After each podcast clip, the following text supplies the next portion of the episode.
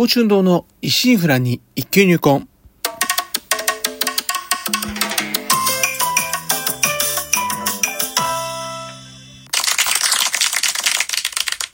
おはようございます。宝春堂です。今回配信158回目となります。前回ちょっと157回でしたが、1回間違えてしまいました。今回が158回目です。えー日曜の朝、元気に過ごしておりますか？当番組お越しいただきありがとうございます。こうしてラジオトークでお話しできるというのも何かのご縁ということもあり、少し皆様の大切なお時間をお借りしております。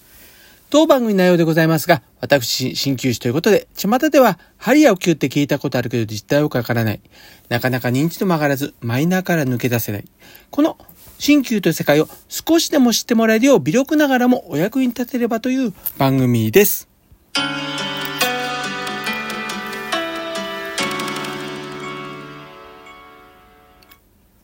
師走です。いやー、毎年思うことなんですけどね、この月になりますとね、本当に一年早かったなーってなんかね、振り返ると感じますよね。特にまあ先月11月ですけどね、講師ともにちょっと忙しかったこともあってですね、あのー月末ね、カレンダーをこう、12月にめくる際ですね、まあ、びっくりして、早って一人声出してしまいました。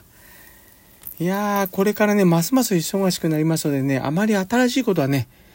まあ、足したくないものなんですけどね。そうした中ね、えー新しい試みをしようという話が私のところに急遽先月末頃ですかね、舞い込んできまして。まあね、でも相互のタイミング的にもね、この機会はね、ぜひ寄っておきたいと思いね。まあ、無理くりですけどね、どうにか時間こじ開けて、うん、チャレンジしてみることにしました。まあ、これがね、来年以降、当院にとってね、新たなこう、スパイスみたいなものになればですね、より一層こう、厚みが出てですね、来るんではないかと、期待している次第であります。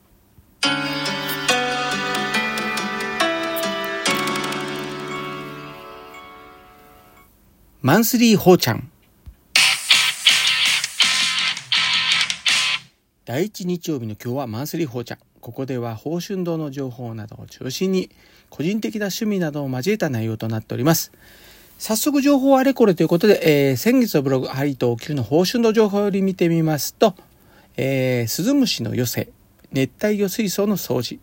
ビワの花の開花、飛んで埼玉といったラインナップとなっておりました。そういった中で取り取り上げますのでですね、やはり今が旬ということで、飛んで埼玉というところから話していこうかと思います。えー当院のですね、休診日が水曜日と祝日っていうことでですね、先月がですね、えー20日水曜日、23日祝日木曜日とね、うまくつながりましたんです。えー今回はですね、2日連続で、えー飛んで埼玉ツアーということで、まあ、ツアーと言いましたね、妻と2人で、まあ、2日に分けて、えー出かけてきました。実はね、2人とも昔から前谷峰夫先生の大ファンでありまして、まあ、飛んで埼玉の原作者なんですけど、パタリロとか書いてありますね。で、パタリロコミックがこれまでま104巻出ているのも全部持ってますしね。まあ他にも、あのー、前峰夫先生関連のコミックは結構ね、網羅しておりまして、この飛んで埼玉もですね、この話が掲載されてるコミック、まあ単行本化と独自になってないんですよね。コミックをね、ブレイクする前から、もう1990年代ぐらいですかね、から持っておりました。で、えー、トンデム埼玉のゲ漫画書かれたのは実は1982年ですかね。まあ、それから、うん40年の時を経て、まさかね、こう、日本全国知れ渡る作品になろうとはね、もし仮にね、タイムスリップして過去の人たちに、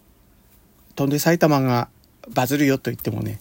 鼻で笑われてしまうことがあろうくらい、まあ本当ね、世の中何が流行るかね、わかんないもんですよね。ともあれ、あの、まあこの日が来るのね、心、二人ね、心待ちしておりましたんでね、まず初日、22日はですね、埼玉県の所沢市にあります、所沢桜タウンという、角川のね、本社がある敷地内の一角にある、角川武蔵野ミュージアムにて開催中の、えー、飛んで埼玉店という展覧会を見てきました。場所もね、家から、まあ、隣町ですしね、まあ、とても近く、午前中に平日っていうこともありまして、中はまだ空いておりまして、まあ、ゆっくりと、あー堪能することができました。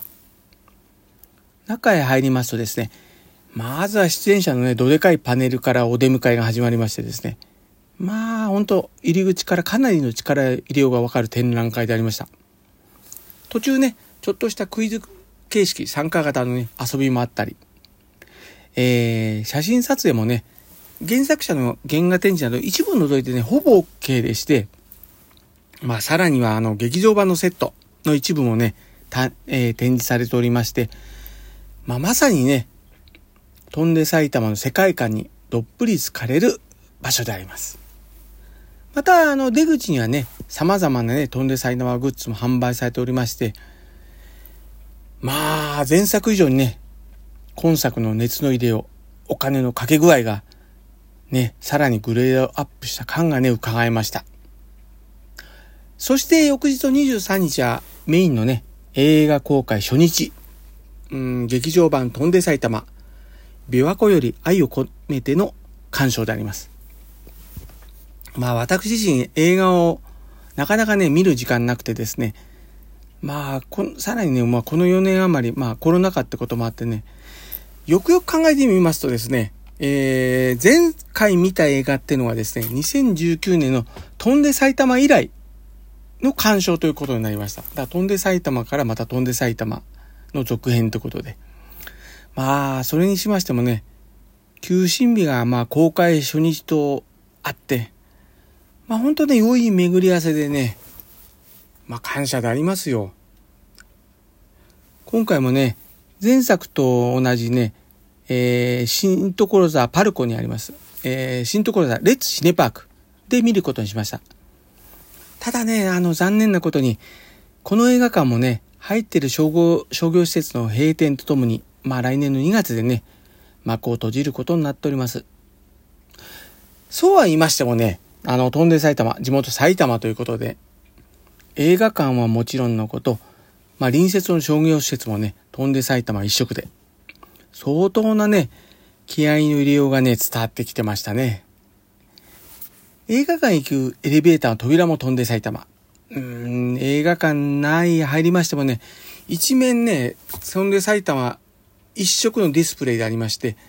他のね、今日封切りってやつもあるんですけどね、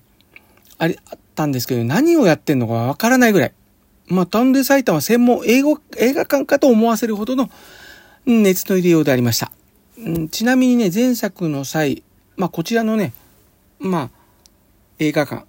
のディスプレイがね、まあ全国でこう一番って、なんかね、順位受験のやってトップになって、主演の GACKT さんらがね、こんなね、小さな映画館に舞台合わせに来たっていうね、話も前作の時ありましたね。まあという実はね、ポテンシャルの高い、まあ映画館でもあります。本当にね、亡くなってしまうの惜しいですよね。えー、私と妻はですね、まあ朝1回、初回のね、上映の回だったんですけど、あの、上映予定の時間を掲示されたホワイトボードがあったんですけど、見てみたらね、1日7回上映で、すでに上2回は満席となっておりました。聞けばね、映画館によってはまあ20回回しとかっていうようなところもありましてですね、まあ盛り上がりもここまで来ますとね、危機迫るものがありますね。作品はまあ前作の期待を裏切らぬ大人たちの真面目なおふざけ、茶番劇満載の爆笑必至な作品でありました。劇場内もね、結構笑いがね、絶えずこう来ておりました。後でね、パンフレットを見たんですけど、まあ、全然気づかなかった出演者もあって、びっくりしたんですけど、かなり贅沢なね、無駄な キャスティングをであったってこともね、やはりこの作品ならではなんでしょうね。また、あの、前作同様、まあ、ロングラン上映してることを願い、時間を作ってね、リピートで鑑賞、ぜひ行きたい。まあ、そんなね、作品今まで自身の中になかったんですけどね、それだけ面白く満足なこれぞ、マヤミネオワールドの真骨頂。実にエンターテインメント満載の作品でありました。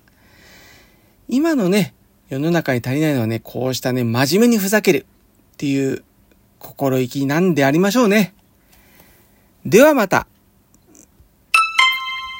今週の診療スケジュールのお知らせです。今週は通常通りの診療時間となっております。また年末年始のね、休診日を当院ホームページにアップしました。うん、今年のね、年末年始の休診日は、12月27日水曜日から1月4日木曜日までとなっております。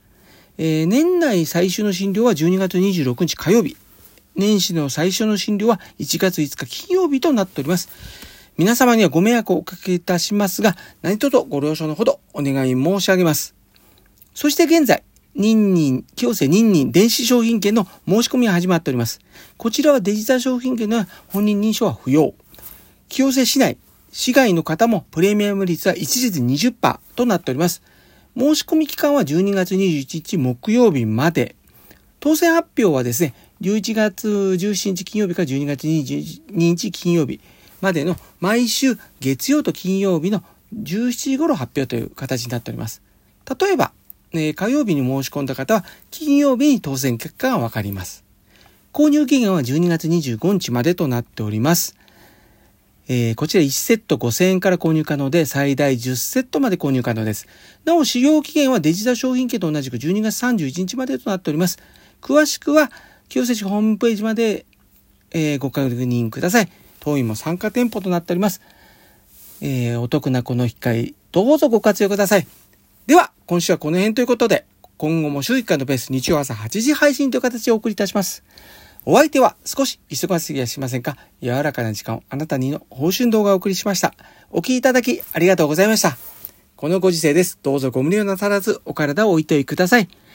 皆様にとりまして明るく楽しく元気よく過ごせる一週間となりますように。ではまた日曜朝8時にお会いしましょう